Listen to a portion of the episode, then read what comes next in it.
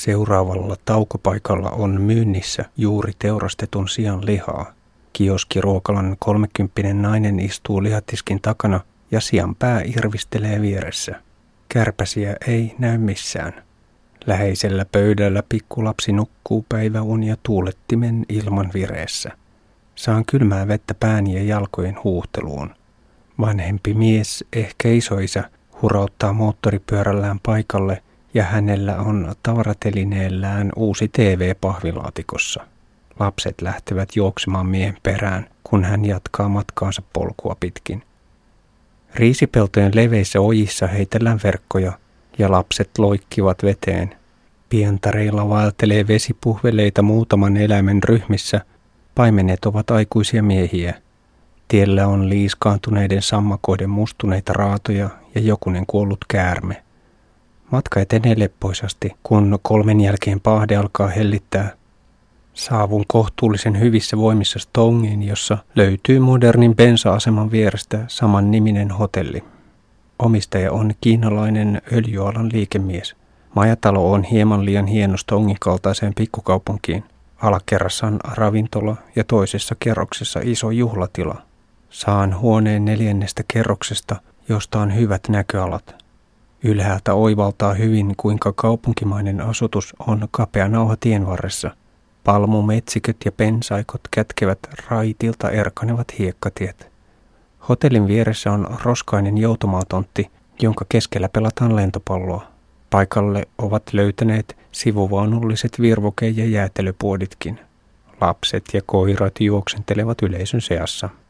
Kadun varressa on ravintola, jonka katos ulottuu joutomaatontin reunaan. Ravintolan kova äänisistä särisee buddalaismunkkien monotonista joikaamista. Osa vieraista keskittyy lentopallon seuraamiseen. Alakerran ruokalassa vastaanoton mies selittää, että naapuritontin seremonia on senioreiden riitti, jolla haetaan siunausta pitkälle iälle ja hyvälle vanhuudelle. Nelikymppinen mies sytyttää itsekin suitsukkeita ja tuo kupposen riisiviinaa lihavalle ja nauravalle buddhalle – jonka hahmoon yhdistyy kiinalainen hyvän onnen ja vaurauden jumaluus. Mies on itse uskonnoton Khmer, mutta hän suorittaa palvontamenot kiinalaisomistajan ohjeiden mukaisesti. Syödessä seuraan hotellityöläisten perheiden kanssa saippua operaa. En erota, onko sarja Khmer vai tai tuotantoa, mutta parisuhteiden vaikeat käänteet mutkistuvat, kun ystävien lisäksi myös vanhemmat säätävät rakkauden polkuja – Kapuan iltatoimiini. Munkkien rukoukset vaikenevat jo kahdeksalta, mutta viereiseen huoneeseen saapuu kolmen miehen seurue. Tilavan kämppäni ainoa heikkous on WC, joka on yläosastaan auki naapurin suuntaan. Hampaita pestessä kuulen, kuinka pytyllä lorotteleva mies huutelee kavereilleen kommentteja. Korkeat kaakeloidut huoneet voimistavat kaiutin kaappeina yhteistä hetkeä. Onneksi wc on ovi, vaikkei se menekään kunnolla kiinni. Äänihäiriöt jäävät kuitenkin pieniksi ja vaivun horrokseen. Kolmas luku. Humua ja haamuja Phnom Penhissä. Ensimmäinen marraskuuta, sunnuntai. Stong, Skun, 140 kilometriä kautta 720 kilometriä, 16 euroa. Hiki puskee päälle jo varhaina aamulla. Maantie kapenee edelleen ja maisema muuntuu pensaikkoiseksi – Banaanit, papajapuut, palmut ja bambupöheiköt reunustavat reittiä. Kylissä myydään pahdettuja cashewpähkinöitä ja pientareilla kuivataan riisisatoa. Bambukatoksissa jauhetaan viljansiemeniä hakkaamalla. Pari metriä pitkän hirsivarren päässä notkuu useimmiten kaksi lasta, jotka omalla painollaan keinuttavat vivun toisen pään jyhkeää puunuijaa. Lapset pitävät kiinni katoksen kattorivusta pysyäkseen tasapainossa. Isku kerrallaan nuija murskaa tömähtäen puulaarin siemeniä ja jauhopölyä pöllähtelee ilmaan. Poljen Kompong Tomin kaupungin läpi. Pääkadun varressa kaupataan pihatraktoreita, moottoripyöriä ja kodinkoneita. Täällä maaseutukylien krooninen köyhyys vaihettuu orastavaan vaurauteen. Pysähdyn keitolle. Ruuan ja seinältä puhaltavan tuulettimen raukaisemana nukahdan puoleksi tunniksi tuolille – Heräillessäni lipitän laihaa teetä ja katselen muiden ruokailijoiden kanssa TVstä, kuinka vesifestivaalit ovat alkaneet Phnom Penhissä. Tonle Sapjoen varressa kymmenet tuhannet ihmiset seuraavat 50-70 melojan veneitä, jotka kiihdyttävät puolen kilometrin pyrähdykseen tuulen nostattamassa aallokossa. Ravintoloitsija perheen vanha mies kertoo, että venekuntia on satoja. Vuoden suurin juhla kestää kolme päivää ja sitä vietetään monsuunikauden päättyessä. Ruokalevon jälkeen menemisessä on keveyttä kuumuudesta huolimatta. Innostun roikkumaan kaksi kilometriä moottoripyörä peräkärry-yhdistelmän perässä. Välillä ohitan seurueen, kun se pysähtyy jättämään matkustajia. Kun luovutan kisailun parikymmentä lasta ja nuorukaista vilkuttaa ja hymyilee. Muutoinkin kannustusta riittää tien varressa, kun polien kylien läpi ensimmäisenä havahtuvat lapset, jotka huutelevat kotipihoiltaan hello hello. Nopeimmin reagoivat lähtevät lyhyen hihkuvaan juoksuun. Myös aikuiset intoutuvat vilkuttamaan ja huutamaan. Välillä en edes tiedä tarkkaan, mistä kannustus oikein tulee. Puu- tai sementtitolppien varaan rakennettujen kotiensa alta huutelevat ihmiset jäävät helposti varjon pimentoon. Mutta silloinkin vilkutan äänen suuntaan. Kambodžassa olen päivittäin tervehtinyt tien päällä 400-1000 ihmistä. Tasangolta nousee metsäinen kukkula. Rinteessä hohtaa kulavärinen temppelin katto. Kukkulalta ajaa alas motoristeja, jotka kuskaavat katkaistuja puunrunkoja peräkärryissään. Tien vieressä ahertaa halonhakkaajia pilkkomassa polttopuuta myytäväksi. Vähän matkan päässä on kylä, jossa kivenhakkaajien ryhmät työstävät buddapatsaita – Keppien varaan sidottujen muovipressujen varjossa hiomakoneet nostattavat sakeaa valkoista kivipölyä kuumuuteen. Yksityiskohtia viimeistellään taltalla. Isoimmat patsaat ovat kolme metriä korkeita. Kummallakin puolella tietä kymmenet kivibuddat istuvat meditaation maailmassa ja joitakin buddhia suojaa mytologinen naagakäärme. Perinteisen uskomuksen mukaan niskansa levittänyt kobra suojasi mietiskelevää buddhaa seitsemän päivää rankkasateelta – Pysähdyn juomaan kioskikauppaan, joka on alle kolmikymppisen pariskunnan yksiö. Korkean peltikattoisen huoneen etuosassa on kaksi pöytää ja muutama muovituoli sekä pieni tiilistä muurattu tulisia. Puodin valikoima on tavanomainen. Viinaa, olutta, tupakkaa, keksejä, jauhoja, kokoksia ja bensaa limsapulloissa. Nainen hoivaa vauvaa sylissään, mutta yhtäkkiä hän huutaa ja mies juoksee hakemaan tukevan riman – Varvastossut jaloissaan hän loikkii kookoskuorikasan viereen ja rupeaa mätkimään maata. Kohde menee karkuun, mutta mies seuraa perässä hakaten ja huutaen kiihtyneesti. En ehdi nousta tuolilta, kun tilanne on jo ohi. Mies nostaa riman päähän metrin mittaisen ohuen vihreän käärmeen. Matelian pää ei ole suuren suuri, mutta hymyilevä mies on onnistunut nuijimaan eläimen hengiltä. Nainen osoittaa viereistä taloa. Samanlainen myrkkykäärme on purrut hiljakkoin naapuria käteen. Teatraalisesti mies vääntää kasvonsa tuskaiseen hirvistykseen ja pitelee kättään ja imitoi huonovointista naapuriaan. Pureman jälkeen kivut jatkuivat monta päivää. Seuraavissa kylissä pääsen katsastamaan kahden hääseurojen juhlintaa. Länsimaisittain pukeutuneet vieraat istuskelevat peltikattoisten ravintoloiden suojissa kuuntelemassa musiikkia – Toisen tapahtuman musisoinnista huolehtii kolmen nuoren miehen yhtye. Puku päällä he soittavat rokahtavaa taipoppia. Syntetisaattori jytkyttää ja sähkökitara vinkuu. Toisessa häärii neljän miehen perinteisempi rumpuryhmä harlekiinipuvut yllään. Aurinko laskee ja pimeä ajo jää tunnin verran. Osuus alkaa hyvin. Lähes täysi kuu valaisee mukavasti eikä liikennettä ole paljon. Kosteikolla lentää vastaan tiheitä hyönteisparvia ja palmuja bambumetsiköiden reunasta lehahtelee saalistavia lepakoita pientareille saakka. Pyöräilijän ei kannata pimeällä lauleskella itsekseen, ellei halua päivän proteiiniannokseen pikanttia lisää. Pääsääntöisesti lentävät hyönteiset eivät maistu kovin hyvältä. Hiljaisuuden rikkoo mutkan takaa kuuluva etäinen bassojytinä, joka voimistuu kilometrin ajan ennen kuin äänilähde ilmaantuu esiin – Aivan tavallisessa pihapiirissä on talon komistuksena vilkkuva valoketjujen vyö sekä isot kaiuttimet, jotka syytävät teknomusiikkia eetteriin kaikkia turvarajoja halveksien. Äänentoistolaitteet ovat hyvälaatuiset, koska helvetillinen meteli ei rikkoudu säriseväksi kakofoniaksi tai tunkkaiseksi jumputukseksi.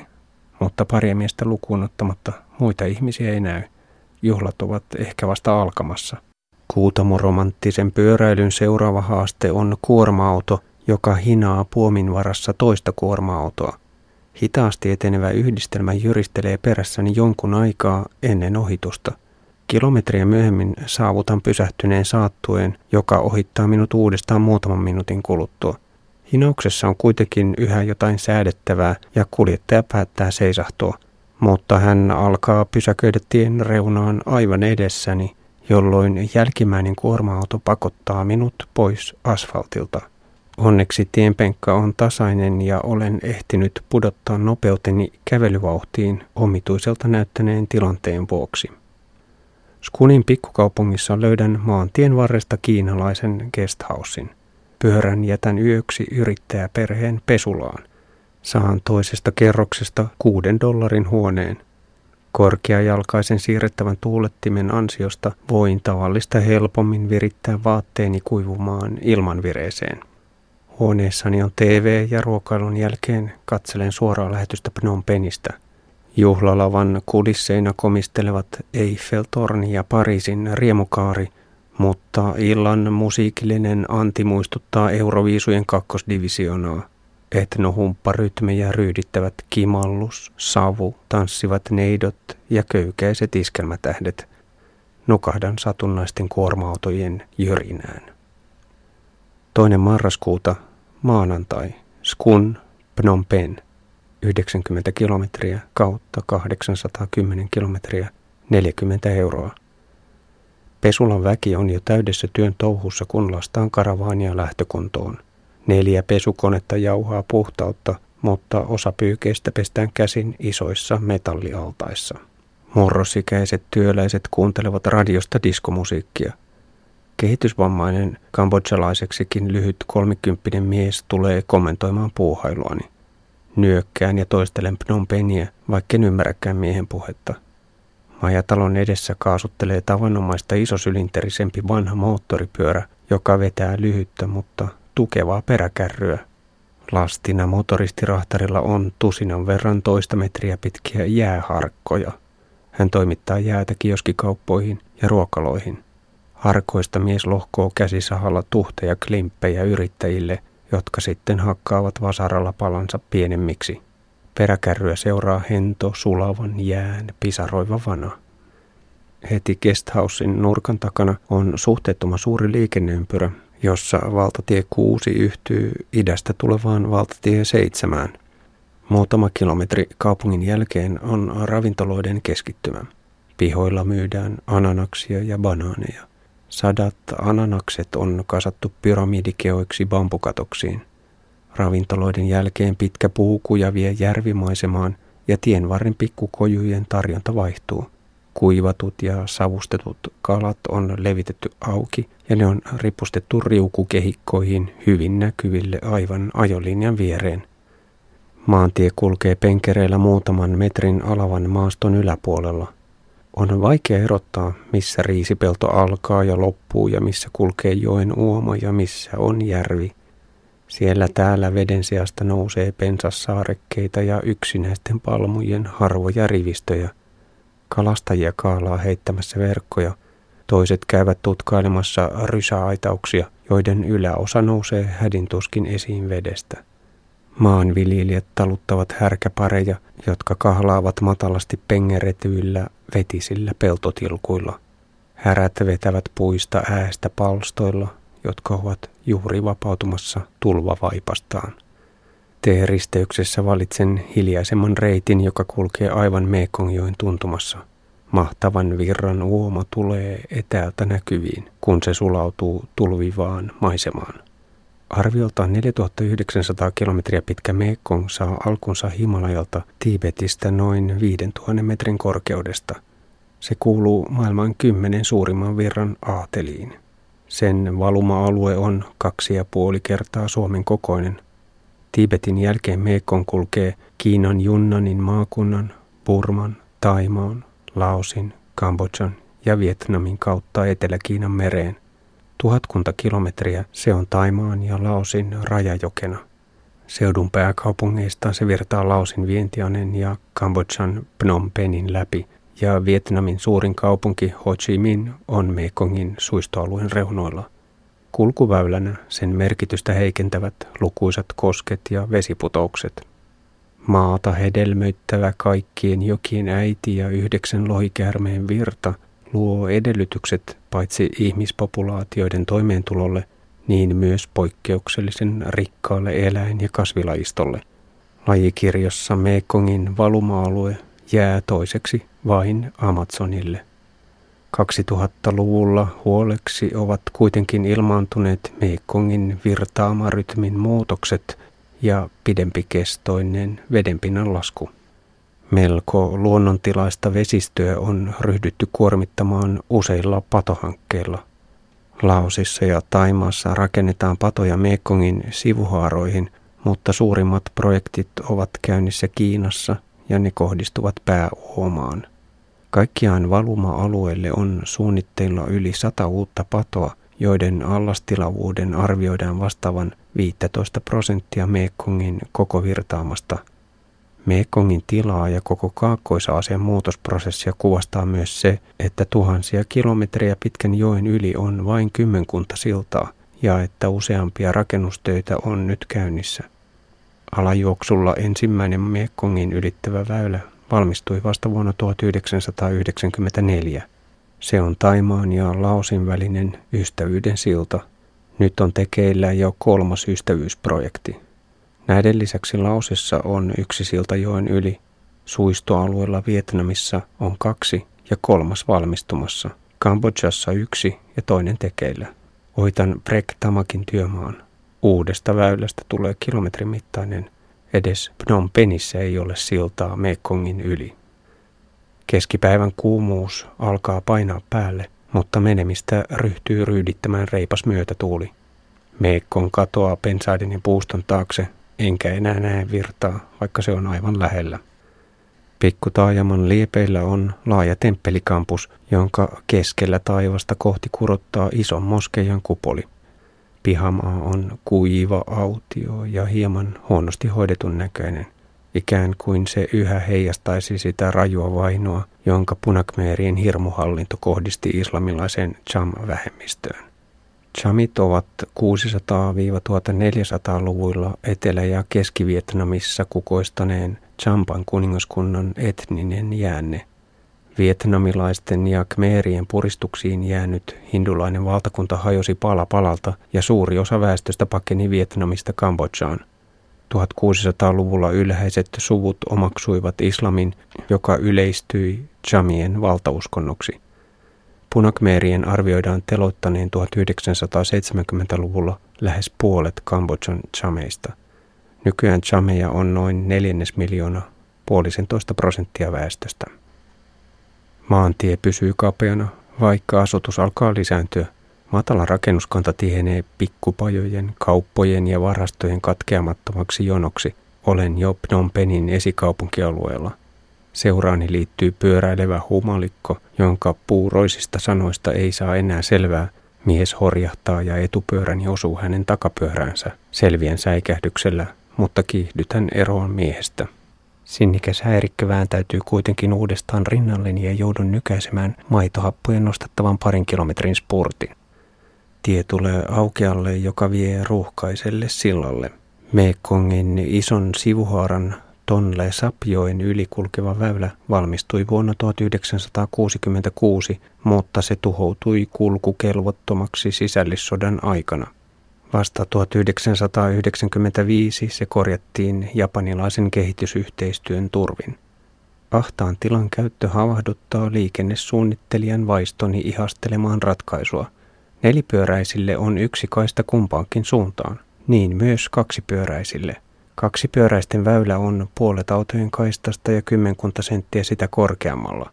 Kapea jalkakäytävä on puolestaan kymmenkunta senttiä korkeammalla kuin kaksipyöräisten kaista.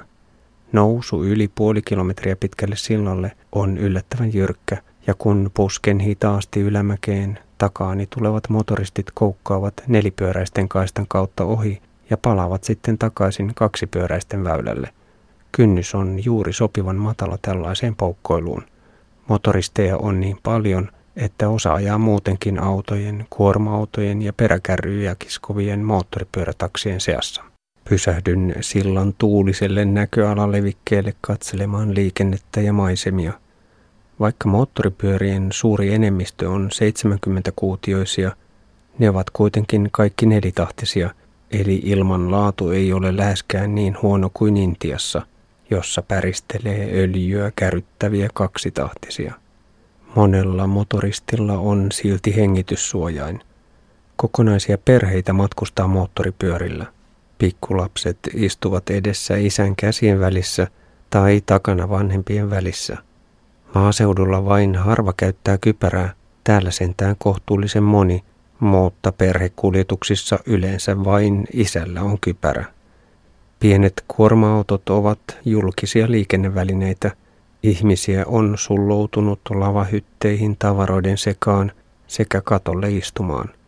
Matkustaminen vaatii asennetta, hitusen kohtalonnuskoa sekä hyvää fysiikkaa.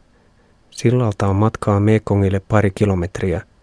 Jokien yhtymäkohdan erikoisuus on se, että monsuunitulvien aikana Mekongin ylimääräinen vesimassa kääntää sivujoen virtauksen päin vastaiseksi ja Tonle Sap lähteekin kuljettamaan vettä sisämaan suuntaan kohti valtavaa samannimistä järveä. Kesäkuusta lokakuuhun kestävä kääntynyt virtaus sekä sateet täyttävät matalaa järveä, joka paisuu pinta-alaltaan viisinkertaiseksi kuivaan aikaan verrattuna.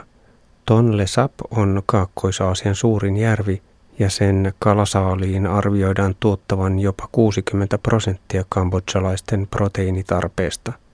Riisivainioille levittäytyä Tonle Sap selittää myös matkan varrella näkemääni ojakalastusta – sillä laajimmillaan allas ulottuu Phnom Penistä Sisofoniin saakka. Järvi on myös erinomainen varaventtiili, joka ehkäisee tulvia Mekongin suistossa. Mekongin yläjuoksun patojen provosoima vesimäärän muutos on puolestaan uhka Tonle Sapin hienovaraiselle ekosysteemille, sillä runsas eläin- ja kasvilajisto on riippuvainen monsuunikauden käänteisestä virtauksesta. Kadun toisen puolen kapea näköala tasanne pullistelee väestä, sillä Phnom Penin vesifestivaalien kisat melotaan Tonle Sapjoissa, Sillan ja Mekongin välisellä osuudella. Lähtöpaikalle on matkaa, mutta veneet erottuvat korkealta väylältä. Liikenne on kuitenkin niin vilkasta, etten edes yritä tunkea jalan ajoneuvovirran läpi nähdäkseni paremmin venekuntien kisailua. Laskettelen saapumisen hurmoksessa sillalta isoon, kaoottisen tukkoiseen liikenneympyrään. Sompailen kaksi pyöräisten ja taksiyhdistelmien seasta vain hieman väljemmälle Monivong Boulevardille. Pienessä kulttuurisokissa poljen pari kilometriä pääkatua pitkin. Matkalle osuu puolen tusinaa liikennevaloristeyksiä, joissa vihreä valo ei takaa vapaata reittiä – Sekavasti parveilevat motoristit ja sääntöjen tulkinnan väljyys tuovat mieleen Napolin, mutta Napolissa ajetaan loogisemmin. Linja-autoaseman jälkeen poikkean sivukadulle, jolta aloitan yöpaikan etsimisen. Ensimmäinen guesthouse on täynnä, samoin toinen, mutta neljännessä on tilaa. Saan kymmenellä dollarilla kolmannen kerroksen huoneen, jossa on parveke ja kohtuullisen puhtaat lakanat – Tunnin päiväunien jälkeen katselen parvekkeelta kadun vilinää. Kadun toisella puolella on jalkakäytävällä ruokaloita sekä muutaman kookospalmun rivi. Kaksi pyöräisten ja taksiyhdistelmien kolonnat vaeltavat kohti Tonle Sapjokea. Isojen ja pienten Kambodjan lippujen rivistöt liehuvat reippaassa tuulessa. Juhlatunnelma on vahva. Pyörän olen jättänyt hotellin kapealle pihakujalle, jonka rautatankoihin saa lukon hyvin kiinni. Pikkumuurahaiset ovat löytäneet pyörän rungolle hölskyneet makeat pisarat, sillä toisessa juomapullossa on yleensä kolaa ja toisessa vettä. Pyyhkäisen kymmenet muurahaiset pois ja sulaudun liikennevirtaan, joille on matkaa kilometri, mutta jo ensimmäisen korttelin pätkän jälkeen eteneminen muuttuu hitaaksi pujotteluksi. Poliisit päästävät kuitenkin katusululta läpi. Hivuttautuen onnistun polkemaan kävelevässä ihmismassassa parin sadan metrin päähän joesta. mutta sitten tungos tiivistyy niin armottomaksi, että pyörän taluttaminenkin on työlästä. Leveä rantakatu ja sen kapea puistikko ovat kolmen kilometrin matkalta aivan täynnä väkeä. Koko kaupunki on liikkeellä, myös vaarit ja vauvat. Kambodjalaisten alhainen keski-ikä näkyy hyvin. Puolet väestöstä on lapsia ja nuoria. Kadun kulman tiskeillä jaetaan valkoisia ja sinisiä hengityssuojaimia torjumaan sikainfluenssan vaaraa. Monella on kertakäyttösuojain kasvoillaan, useimmilla ei. Teleoperaattorin PR-työntekijät jakelevat kondomeja. Jalkakäytävällä istuvat naiset ja tytöt myyvät juomaa ja evästä, muun muassa ruoanpätkään tungettua riisiateriaa, täytettyjä patonkeja ja ananaksia. Koetan tunkea kadulta puistikkoon nähdäkseni paremmin, mitä joella tapahtuu, mutta yritykseni pysähtyy jalkakäytävälle. Pyörä olisi pitänyt jättää hotellille. Ihmisten välistä pilkottavat etäällä eteenpäin suihkivat pitkät veneet. Tungoksessa kävelee venekuntia melat olkapäillään. Vastarannalla on tusinan verran isoja proomuja, jotka ovat kelluvia karnevaalikärryjä. Niiden päälle on rakennettu toistakymmentä metriä korkeita värikkäitä kulisseja, jotka kuvaavat muun muassa lootuksen kukintoja, naagakäärmeitä ja garudalintuja sekä muita mytologisia hahmoja. Palaan suosiolla rantakadulle, jossa pääsee jotenkuten eteenpäin. Ihmisiä on ryhmittynyt tiiviiksi kehiksi katselemaan katutaiteilijoiden tanssi- ja näytelmäesityksiä. Jotkut ennustavat tai antavat elämänohjeita, toiset ovat keksineet järjestää miniarpajaisia. Bongaan myös klassisen kolmen kupin helppoheikin silmänkääntäjä houkuttelee katsojaa investoimaan arvuutteluun, minkä kupin alle jää kivi tai herne tai vastaava – kun taituri siirtelee pikkupöydällään nopeasti kuppeja esineen päällä. Jalostuneemmassa ryhmätyöversiossa yleisön joukossa on apuri, joka välillä arvaa oikein ja voittaa ja siten houkuttelee hyväuskoisia kokeilemaan onneaan. Ruuhkan paine on kuitenkin niin kova, etten jää tarkkailemaan, voittaako joku. Suuntaan poispäin rannasta. Kuninkaan palatsin puistossa on vähän väljempää – Ihmisiä istuskelee nurmikolla jutustelemassa ja katsomassa vilinää. Aukion reunalla palatsin porttipaviljonki on kuin buddalaistemppeli. Ristin muodostavan jyrkän harjakattokappelin keskellä on suippeneva torni. Ristin muoto rakentuu portaittain nousevista katonpätkistä, jotka lähestyvät tornia neljästä suunnasta. Jokaisen harjakatonpätkän huippunurkassa ojentuu pelkistetty garudalintu kohti taivasta – Alhaalla räystään kärjissä päivystävät puolestaan naakakäärmeet. Paviljongin parvekkeella on iso kuninkaan muotokuva. Polien verkkaisesti soljuvan liikenteen mukana. Pitkällä aukiolla on juoma- ja rihkamakauppiaiden lisäksi kymmenittäin kolmen neliömetrin miniruokaloita. Tyypillinen yrittäjä on keski-ikää lähestyvä nainen, joka kuljettaa astiat ja ruoka-annokset koreissa olkapäällä kannettavan riuhun päissä. Asiakkaiden istuimiksi he levittävät maahan pieniä muovi- tai ruokomattoja. Tarjolla on muun muassa nuudelikeittoa, täytettyjä patonkeja ja lettuja, keitettyjä munia, pahdettuja maissintähkiä ja riisiannoksia. Organisoituneimmilla on mukanaan pieni pöytä ja peltisankoon valettu keraaminen tulisia sekä polttoaineena hiiliä ja laudanpalasia. Löydän esiintymislavan, jonka näin eilen TV:ssä. Ilta ei ole vielä laskeutunut eivätkä paikalliset megatähdet ole aloittaneet, mutta tästä huolimatta lavan edessä on jo niin paljon väkeä, ettei kannata yrittää tunkea lähemmäksi. Kurkkimalla erotan kuinka naistrio laulaa ja tanssiryhmä aerobikkaa Eiffeltornin ja riemukaaren edessä. Itsenäisyysmonumentin puistossa on lisää ruokalayrittäjiä sekä ilmapallo- ja lelumyyjiä. Monumentti on ison liikenneympyrän keskellä. Se on parikymmentä metriä korkea lootuskukan muotoinen kappeli, joka toistaa Ankorvatin tornien tyyliä. Torni on liikenteen solmukohdassa ja ruuhka sakenee heti liikenneympyrän jälkeen. Jonot eivät liiku. Kerrostalojen kuiluun jäävä pakokaasujen katku alkaa kirvellä silmissä. Talutan metri kerrallaan eteenpäin motoristien ja autojen seassa.